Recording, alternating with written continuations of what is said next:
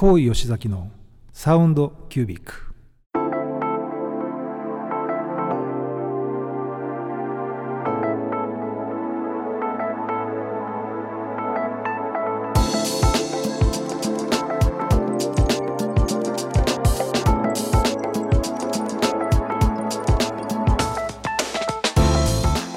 高吉崎のサウンドキュービック。火曜の夜いかがお過ごしでしょうか？高吉崎です。アシスタントの川島典子です。この番組はこだわりの音楽と最新の時事経済ネタまで幅広いテーマでお届けする大人サロン番組です。はい、えー、始まりました。サウンドキュービック今日はですね第91回とはい、いうことになりまして、うん、気づいたらねそう先週90回って言われてあそうかと。90回だはい、ということでなんとあと10回でうん、100回になっちゃうと、すごいですいねやーちょっと本当ね、はい。もう結構感無量的うなん。感じなんですけれども、ねあのちょっとこの100回に向けて過去を振り返るみたいなはい。ちょっととなそんな取り組みをね、うん。えー、としてみようと思ってるんですけどね。はい。あのーこの番組あとホームページとかはい、フェイスブックとか、うん、インスタとか。変わるんですか？でちょっとねいろいろ発信しようかなと思っておりますので、楽しみ。はい、ぜひ楽しみにしてください。はい。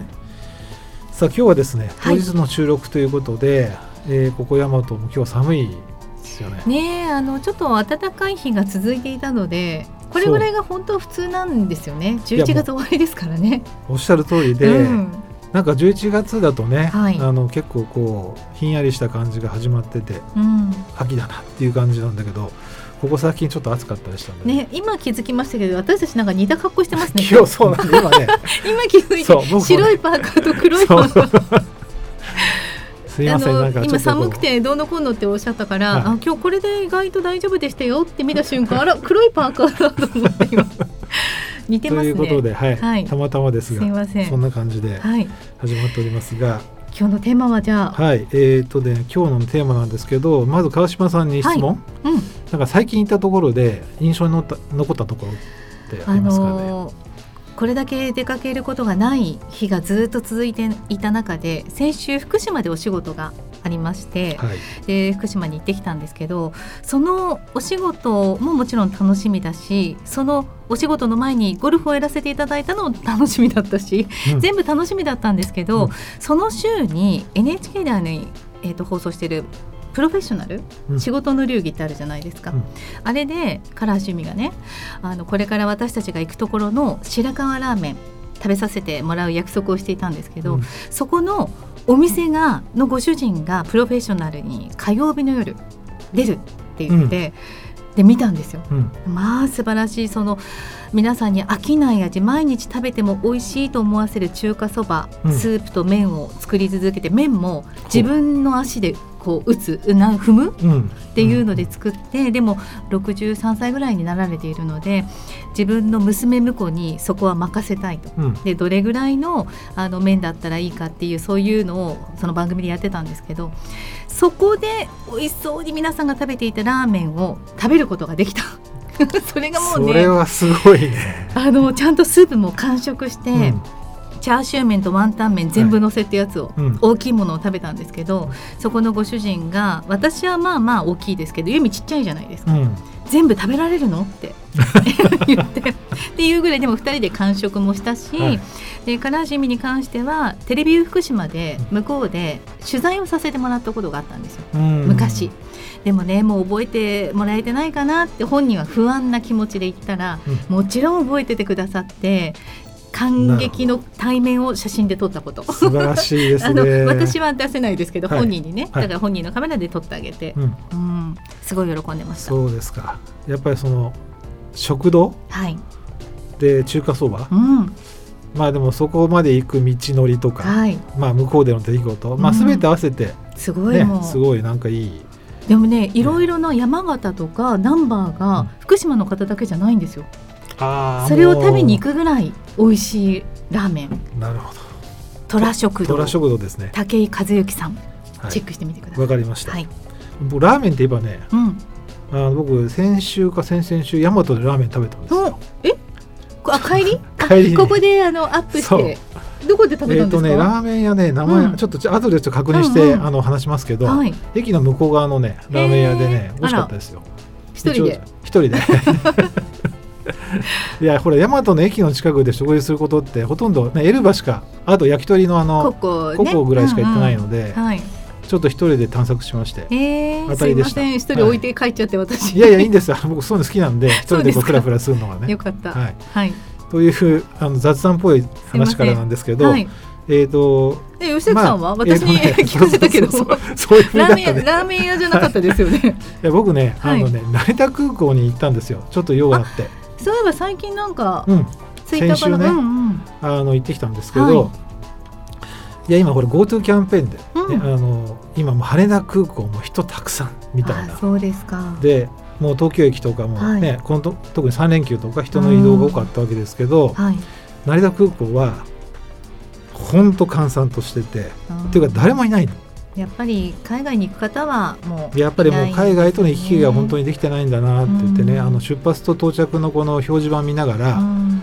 もう4画面表示板がこうあるんだけど、うん。1画面の半分ぐらいしか書いてないのね。あその写真上げてらっしゃいましたそうよね。そうその写真をね、うん。ツイッターだっけな、フェイスブックだか上げましたけれども、あの現実を見た時に本当に、ね、僕らこうやって日常こう生活してるんだけど、はい。実は本当にこのグローバルには人の動きが完全に止まってるんだなっていうのを、うん。なんか体感しちゃいまして。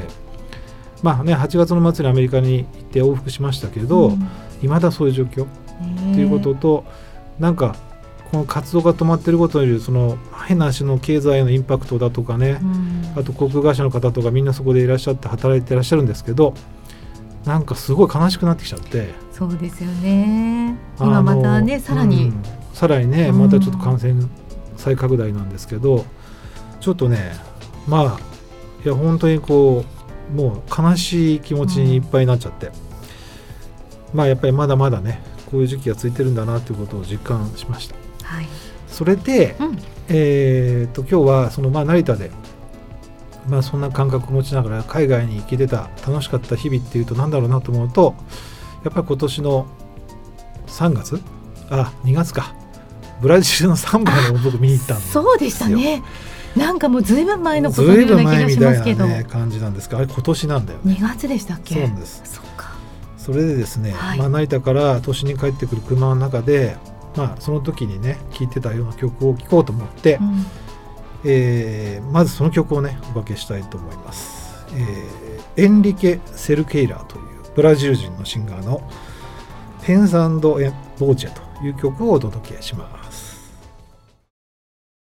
なんて歌ってるのかわからないけどいいですね。そそうでしすょごく歌声もいいです。やーこの曲ね僕あの前回ね、はい。あの番組にかけた時はえっ、とブラジル人のなんだっけなそうクラウディア・レイチっていう、まあ、ブラジル人だったら誰でも知ってるうん。まあ、超有名女性シンガーがコパガバーナでやったライブのねバージョンを送ったんですよ、うん。お届けしたんですね。それで僕あのそれがオリジナルだと思ってたんだけど、はい。その後たまたま調べてたらこうなんとオリジナルがこのエンリケ・セルケイラっていう人だったと。ででこの人はやっぱり熱心なクリスチャンで。でクリスチャンの教えたりそのまあ多分これ実は賛美歌のコード進行にね A メロは非常に似てるっていうか同じなんですけど賛美歌のよくあるね。なんですけどそれで作られいろんな曲を作っていて当然あのブラジルでももう超有名で、えークラウディア・レイチのライブの時ももう監修大合唱してるんであこれもう結構みんなみんなしてんだなって思ってで今回まあブラジルね2月サンバ行った時楽しかったなっていうことを思い返しながら選曲したのがこの曲でしたということなんですが、まあね成田でねあのその人がいないところでああでもまた海外に、ね、行き行きたいなって思いながらまたその時のブラジルのことをね思い出して、たまたまね2週間ぐらい前にそのブラジルに一緒にいた仲間と再会したんですよ。あ日本でね、すごい、うん、でそんなこともちょっと重ね合わせて、うん。えー思い返してということなんですが、ねこのねいつか行きたいねまたそういう思いがまね,、たね,、またねね行きたいなと思いながらね、でもねこの、はい。こういうあの素晴らしいミュージシャンにこう出会えたうん。というのも、まあ、こういう日々のおかげかなと思うしエンリケ・セルケイラこの人はい。ね素晴らしいです、あのス Spotify とかね Apple Music 出てますので皆さんぜひね他の曲も聴いていただきたいなとはい。思いますね。はい素敵な歌声でした。ということで、はい。えー今日はねテーマ言ってなかったんですけどあ成田から都心へっていう一応テーマを作ってます。成田から年、はい、でねそう都心に向かって向かってくる時は、はい。あの当然高速をこう車で飛ばしてるわけなんですけど、えーっと結構こうスピード感あふれるような曲がいいなとかき聞いたりしてたんですよ。うん。でやっぱりここねサウンドキュービーここ何回か、まあ、ゲストの方に来ていただいた関係もあって結構ね80年代づいちゃってたのね。ああそうですね。皆さん少年に戻って まあワクワクしなそういうことです。がらね、はい、これいい意味でなんですけど、はい。でもね、まあ、この番組音楽番組なので、うん。最近の曲も書きようと思いまして、えーこの後ね、えー最近のマニアックな曲をお届けししたいと思います。じゃあまずね、えー、と今日は2曲目になりますけれどもこの曲をお届けしますえっ、とディゾルブというバンドが柳凪さんっていうはい。ボーカル女性ボーカルを迎えての曲。え日本の方ですよね柳凪さんは。はい、日本の方です。みんな日本の方です、あみんな日本の方、はい。曲のタイトルがこれ読み方わかんないんだけど、うん。RE ってこれ多うん。分リファレンスの E だと思うんだけど、うん。でフルーツにっていう FRI あ違う。FRUIT ってフルーツって書いたんだけど、うん。それに IOA でつけてるんで造語みたいな。造語だと思うんですけどね、うん。リフリッションっていうのかな、うん。っていう曲をお届けします。はい、えー、聴いていただきました。 DEZOLVE featuring。柳凪。これはなんでこの曲ですか？これはね、えー、と DEZOLVE っていうこれはあの、まあ、いわゆるフュージョンバンドね。はいあの日本の若手のもうバリバリのミュージシャンが集まってできたバンドなんですけど、このディゾル DEZOLVE をね一回ちょっとかけたいなと思ってて、まあ、ただあのこういわゆるインストの曲をかけても皆さんなんか「えこれスーパーでかかってる曲? 」みたいな感じになっちゃうと、ちょっと嫌だなと思ってちょっとタイミングが測ってたんですよ。うんかっこいいでも。かっこいいでしょ、ねで、まあ、最近のねはい、もうすごいなんか音のこう洪水みたいな感じうん、であのすごい高いその演奏テクニックと、まあ、その曲のアレンジなんかうん。もすごい凝ってるんですけど、えーなかなかねこうキャッチーな曲ないなと思ってた時にたまたまこの最新アルバムで聴いてたら唯一のボーカルの曲がこの曲が入っていて、まあ、それであのご案内したというかご紹介してるボーカルの方が柳凪さん。そうなんですよ。うはい。ん柳凪さんはうん。結構ね、アニメを中心に、えー、と結構歌ってらっしゃるシンガへー。ー女性シンガーで、まあ、業界ではうんそれなりに、あの有名な方だそうです。僕は実は知らなかったんで、ねえくまちゃんしか ここでは知ってる人もいない駒坂さんは柳凪知ってたっていうね,、ん、ねそうなんですよ。ちなみにねデゾロブは、はい。えっ、と多分4人のバンドなんですけど、はい。まあ、ギターベースドラムキーボード、えー2014年に結成をしてもう6年ぐらいやってます。でねうんとまあ一番その中でこう名前が売れてる方はドラムのね山本真沖さんっていう方なんですけど、真沖はい、うん。分かりやすいところで言うと一番直近の門松俊樹はい。さんのバンドのうん。ドラマーはこの人がやってます。えー、じゃあ門松俊樹ファンの方ははもうもちろんあの、へー。ご存知だと思いますけど。あそうですか。あとねバウアウ？知ってる、バウアウ？うん、バウアウっていうねあの、まあ、ハードロックバンドです、日本の。昔言うとバウアウと、まあ、ラウラウドネスとうん。44マグナムみたいな。またちょっとこれ70年代80年代のネタになっちゃうんだけど、うん。えーそのバウアウにですね、えーとリーダーのギタリスト山本恭二さんっていう人がいまして、うん。まあ、髪の毛がわーっとこうなっててであのヤマハのねギターを持ってこうジャーンっつってすごいこう早弾きテクニックですごいかっこいい人なんですけどその人の息子さんえがー、この山本真沖さん。あそうなんですね。ね。やっぱり血はね受け継がれていくんですね。はい、まああのどうやらね海外でバークリー音楽大学を首席で卒業されて帰ってこられて数々の、まあ、ミュージシャンのサポートをやりながら自分で作編曲もしてでこのバンドを作ったっていうね。ということでちょうどね、えー、と今週あ明日か明25日。ね本厚木でね、はい。やるんだってライブ、たまたまネットで調べてたら本厚木のキャビンっていうライブハウスねこ結構この辺ではメジャーなのかな。そうなんだ。そうみたいですね,、うん。ねでライブをやるというのが告知が出ていましたが、えーディゾルブの曲をお送りしましたが今日はですねこのディゾルブ、えーもう一曲ねお届けしますが、はい。これもねインストではなくて今度はですねフィロソフィーのダンスっていううん。アイドルグループこれはですねはい。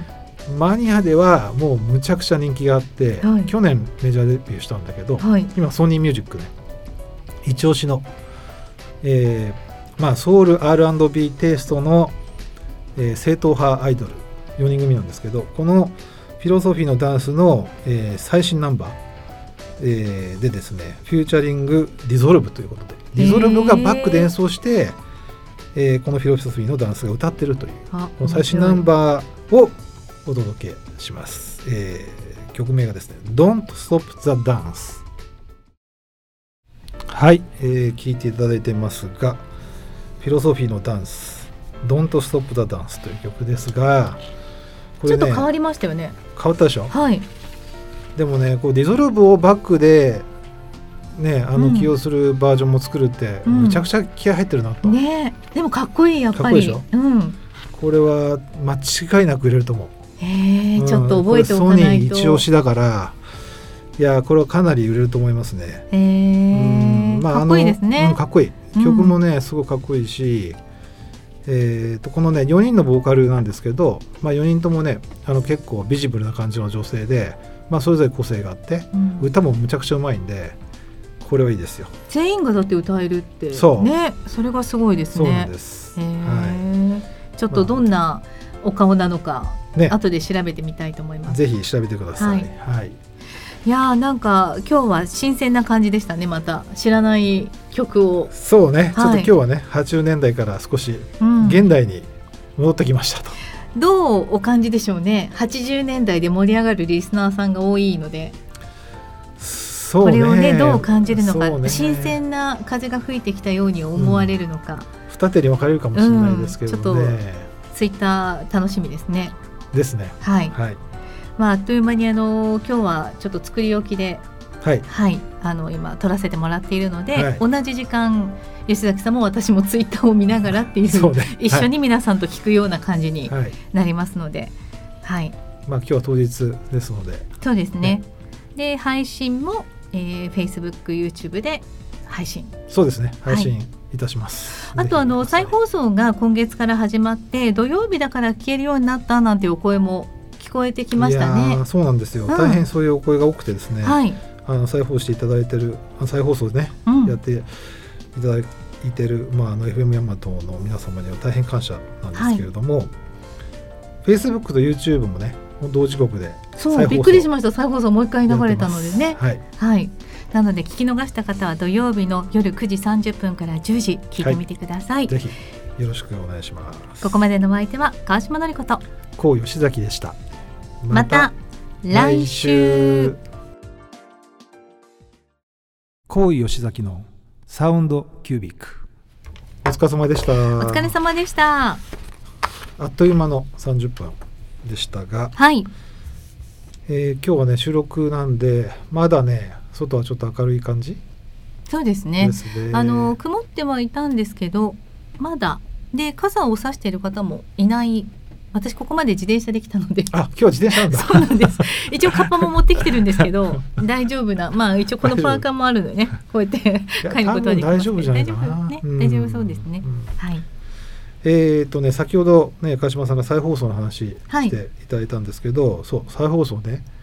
あのそう同時刻にあの Facebook と YouTube のライブ配信をセットしたら、うん。思いがけずね皆さんやっぱり見ていただけて、はい。やっぱり見逃しちゃった人がもう一度見ると。平日はねね。やっぱり難しかったり時間帯にあのよっては8時から8時半ってうん難しかったりそするかもしれない、うそうなんですよ、うん。それでたまたまねなんかラジオのうん。最近アンケートかなんかの記事がどっかに出てて、うん。あの一番ラジオを聞く時間帯何時ですかっていうアンケートうん。見てたら9時から11時なんだって。へえ。だからもうすべていろいろ終わってちょっとのんびり。みたいな感じなのうんでまあ確かに8時から8時半はうん。ちょっとまだ皆さん、まあわさわさしてる時う間ん。かもしれないなそう家に着いたとか、うん。うん、で何かやってたらあ終わってた。終わってたみたいなね。あります。であとね別に YouTube とか Facebook が別にいつライブ配信してもまあいいわけなんですが、うん。だけどねやっぱりせっかくあのラジオの方でねあの再放送してる時間に合わせてやっぱりやった方がいいかなと思って、うん。今回ちょっとそれで試してみたらね、まあ、皆さん結構見ていただけてねえ。よかったなと。本当に多分多分もちろんラジオも聞いていただいてると思うんで、はい。あの一つこれはねあのなんていうのかな。まあ今週以降もちゃんと続けていこうかなと思ってますんでまあその度に僕はこうやってあの 配信のセッティングそうですをしてよね。あれ大変ですよね。そうなんですよで先週は実はちょっとそれを 実は忘れていてあれ忘れた15分ですか？忘れた15分。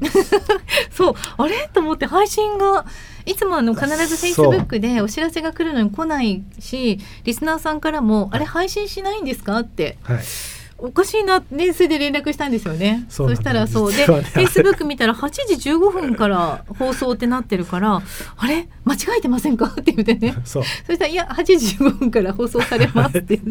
特段ちょっと理由はね。そう。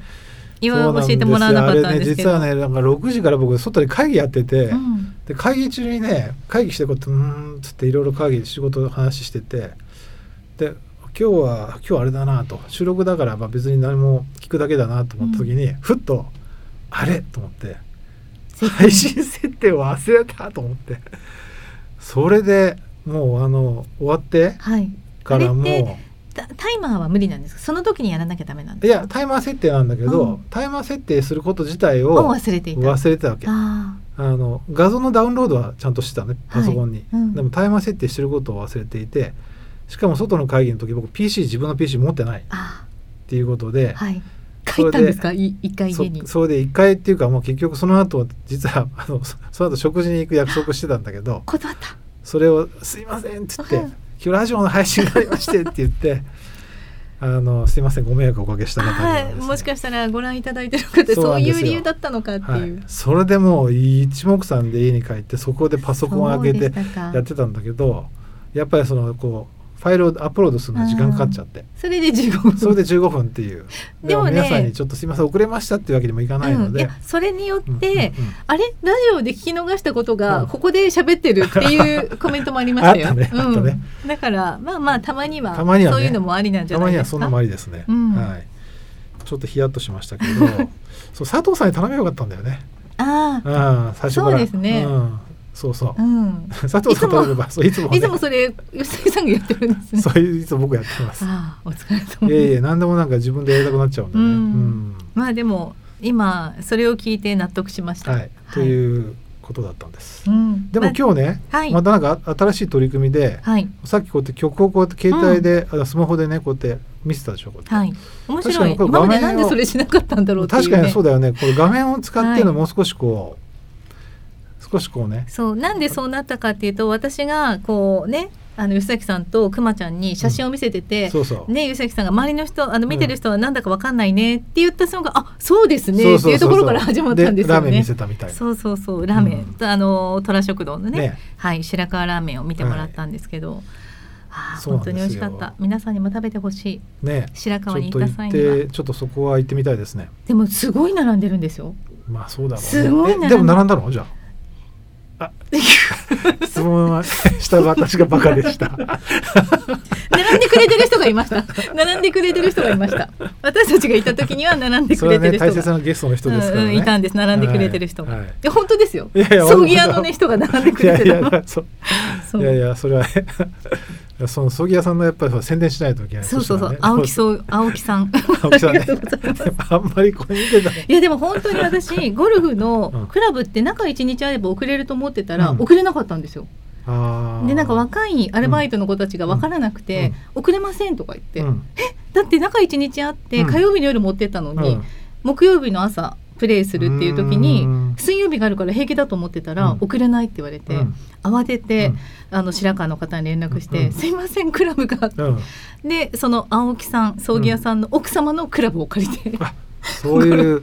ゴルフもやらせてもらってありがとうございました。じゃあまあクラブもねお借りして。そうなんですありがとうございます。虎食堂にも並んでいただいて。並んでいただいて本当に。本当に、ね、そう。でもちょくちょく都内にねお仕事でいらっしゃるっていうので、はい。またじゃあいつかねあお会いしましょうっていう話をして。と素晴らしいです。いやー本当に、はい。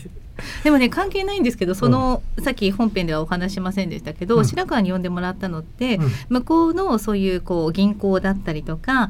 あの経済界の皆さんが集まる元気クラブっていうのがあるんですよ。うん、元気クラブ、ね、元気クラブ、はい。で私がお世話になってるそのお米屋さんだったりその方が会長で、うん。で辞めないからずっと呼んでもらってるんですけど、うん。あの私が誰かをゲストを招いて、うん。いつもトークショーみたいな毎年ね古賀茂明さんだったり玉木正之さん、そうですそうです。で今年はちょうどど由美が本をうん。出したので、うん。由美と共にはい。行かせてもらったんですけど全員登壇者が女性って初めてだったんですよ。初めて女性執行役員になられたうん。東方銀行のね女性の方で、もうお子さんも大きいお子さんがいらっしゃる女性なんですけど、初めてですよ執行役員になったのが女性で。ほうしかも東方銀行。東方銀行。であと地元の企業のあのお父さんから受け継いでご本人は専務。うんというまだ30代多分半ばぐらいの女性うん。で由美、うん。この3人がパネリストで、うん。私が初めてコーディネーターをはあ。務めさせてもらいましてはい。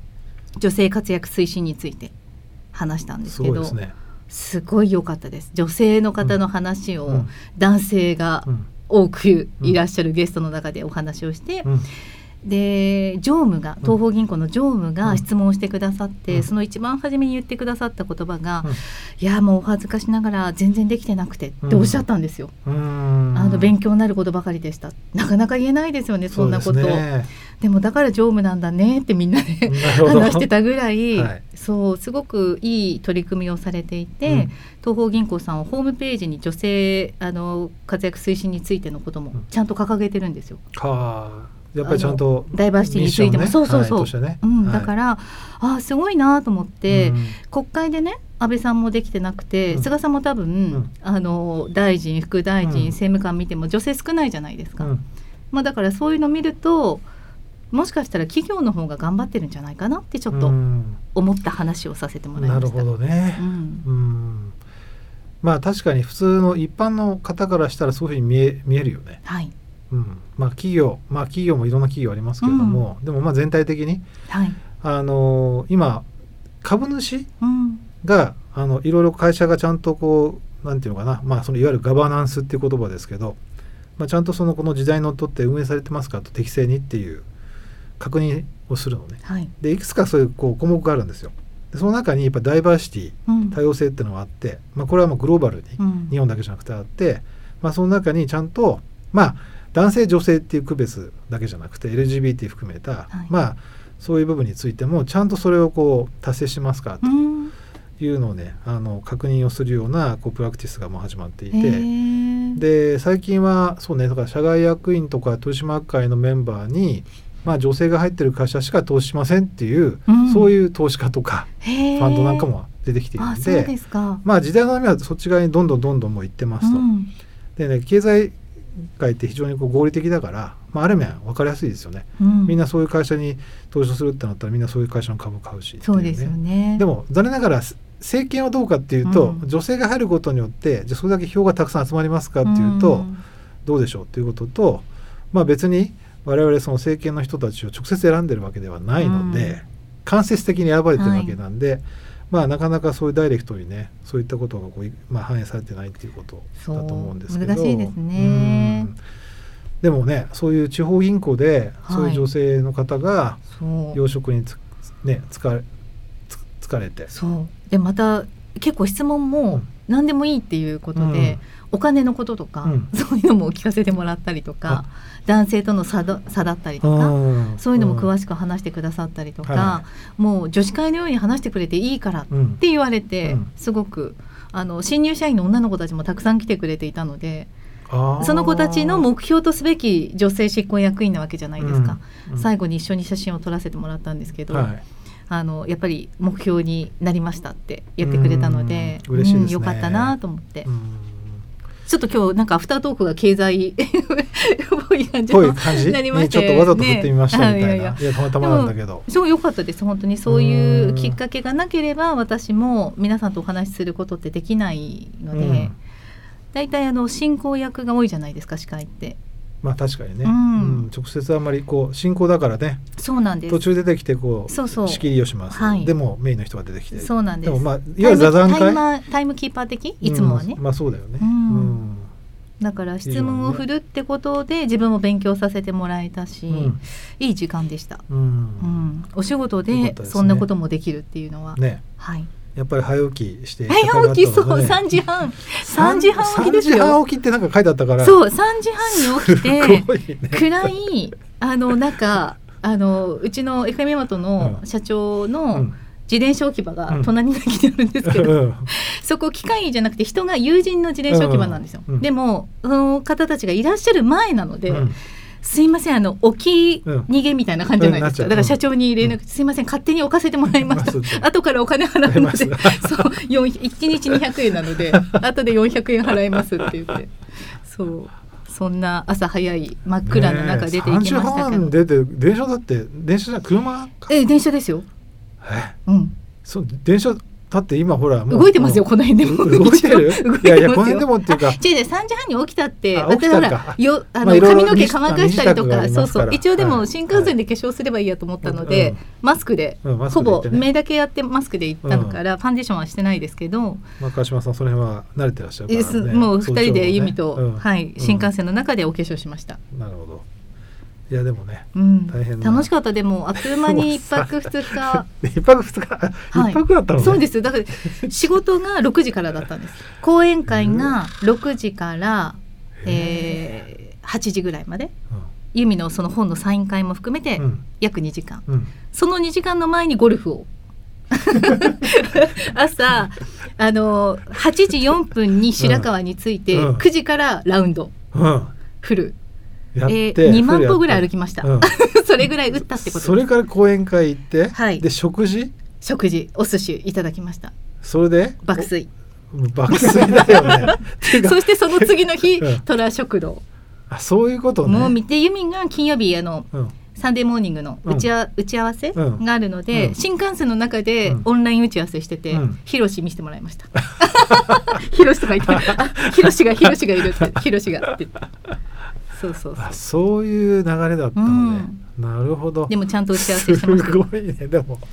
私のテザリングを使いながらね。新幹線の中で。で。打ち合わせ、はい。サンデーモーニングの、うん、すごいね、ね。え、うん。かなりハードでしたけど、仕事で2人で呼んでもらえるってまだ2回目なんですよね。うん。だから20代の頃の私たちにね、うん。教えてあげたいねってこういう機会が増えるといいねっていう、うん。あの呼んでください。ね。ねぜひじゃあね ご覧ご覧のある方ご覧になってらっしゃる方でね。ぜひ、はい。あの企業ねあの研修だとかトークショーとかね、はい、何でも司会でも何でもなんかお呼びいただければとよろしくお願いします。最後はなんか宣伝になりましたけど。すいません。そういうことじゃないんですけどね。いやいやまあ、そういうこともい楽しかった、うん。はい。あ。なかなかないんですけどね。なかなかないんですけどアフタートーク中にちょっと早いけどお誕生日おめでとうございます。いやゆゆたげさんが間違えたどういうふうにまとめようかなっていや今日ね本当は吉崎さん、えオンライン収録のはずだったので朝慌てましたよ、ー、いやーすいません。いやいやいや。なんかこうなんこれね多分ねあそこでしょ？すぐそこの。おめでとうございます。うわーありがとうございます。えー、本当に？いはい。やあとーなんかちょっとちゃんとしたお土産じゃないんですけどユミの会津誉れ買ってきました。会津誉れ、はい、はい。あの、そのねトークショーで、あのお父さんから受け継いだ女性っていうのが、ここの、うん。これをペリペリっていうのを作ってる会社の専務だったんですよ。なるほど。だからユミにあのお,、ね、お兄さんにお世話になってるんですって言って、お仕事一緒にしてるんですっていううん。お酒です。素すいません。はい、ちょっと後で渡しますね。えー、ちょっとこれこれこれ美味しいんですよね。スイートポテトスイートポテトよかった。これねあの本当ねリスナーの皆さんこれ本当美味しいんですけどちそう。ょっとすみません今日私がいただきます。もうすぐね、そうだからユダニさんから吉崎さん何のケーキが好きって連絡が来て、ケーキ食べたことないから吉崎さん何が好きなんだろうって言って。で。いやでももらったことはあるけど ケーキ私もこのスイートポテト多うん。分去年の誕生日だったかなんかにお渡ししたことがご家族でっていうで美味しかったっていう感想があったのでベルメなら間違いないんじゃないでしょうかっていうやり取りがさっきねこの3人の中であって。はい。そうなんですよ。ちょっと本当ちょっとゆたりさんの登場に はどっちかというとまだ終わってない終わってないけど間違えて出てきちゃったんだなと。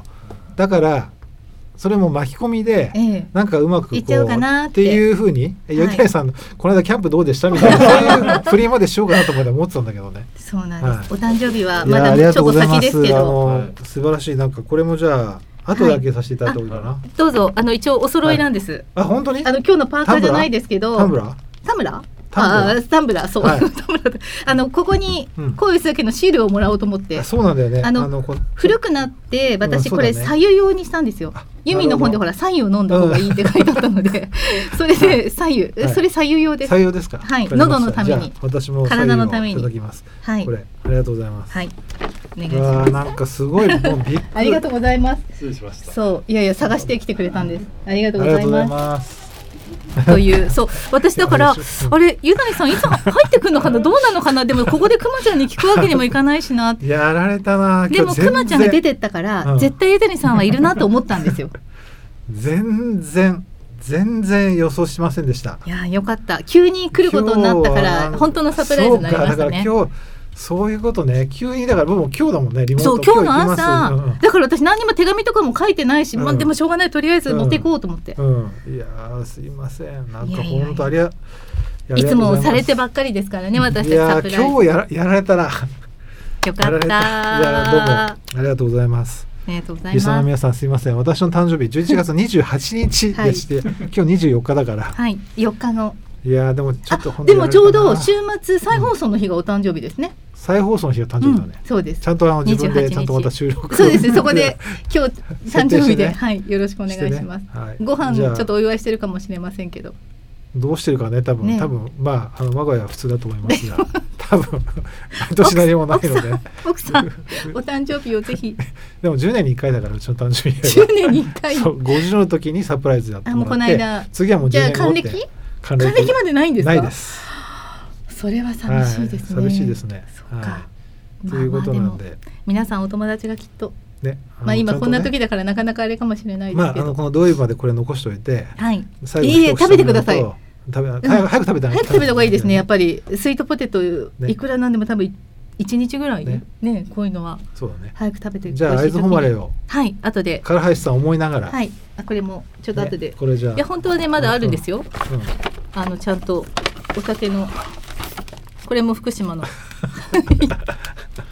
カシオだしが効いたカシューナッツと、はい、あともう一つあのこれは私から、はい、ハーモニーホールザマの、あこれね。二十五日のね、はい、チケット。はい。はい、あこれはありがとうございます。はい。ちゃんとメッセージが。はいそこに、あの今日慌てて今書きました。はい、すいません。ということで。極めてなんかプライベートなはい、それもちょっとアフタートークの一つということでお届けしました、ありがとうございました。ありがとうございました。わあ嬉しいな。よかったです。いや来ていただかなければ多分ケーキはなかったですね。そういうことね。多分。やっぱり。多分だって朝だから急にくまちゃん私もそうだけどくまちゃんが吉崎さん来るんですよねって言ってすぐゆたにさんに連絡してくれて、でゆたにさんから私にケーキ何がいいですかねって うんって言って。そう本番始まる前にスマイルの前にすごい三人で LINE のやり取りがいろいろあって。そうか。なんとなくメッセージが僕、はい、ほらいつものこのメッセンジャーのメッセージのやり取りがちょっと少ないなと思ってたので、そうですか。すいません。裏ではねこっちで違う LINE のやり取りがあったすいません。いやそういうことでしたか。いや本当ありがたい限りとんでもない。おめでとうございます。なかなかできなかったのよかったです。いやよかったいやよかったずっとねいやオンラインだったから、本当は今日ね、あの3時からオンライン収録のね、予定だったんですよね。そうですね。はい、はい、まあそれがねちょっと急遽こちらの予定が変わったので。よかった。いや来てよかった。よかった。ありがとうございます。リアルです。ねリアルです。ありがとうございました。ということではい。ということでまたということでじゃあまた、はい、え来週はどうなるか。そうですね。一つ年を重ねた吉崎さんが、はい、来週は。来週はそういうことですね。はい、もう12月1日で。すよ。来週。そう。もうちょっと書き込み、はい、年越しみたいな年越しのスペシャルもあると伺っておりますので、また100回記念もそうですね。これは年明けになりますが、はい、ございます。はい。わかりました。ではまた。ではじゃあまた。ありがとうございました。ありがとうございました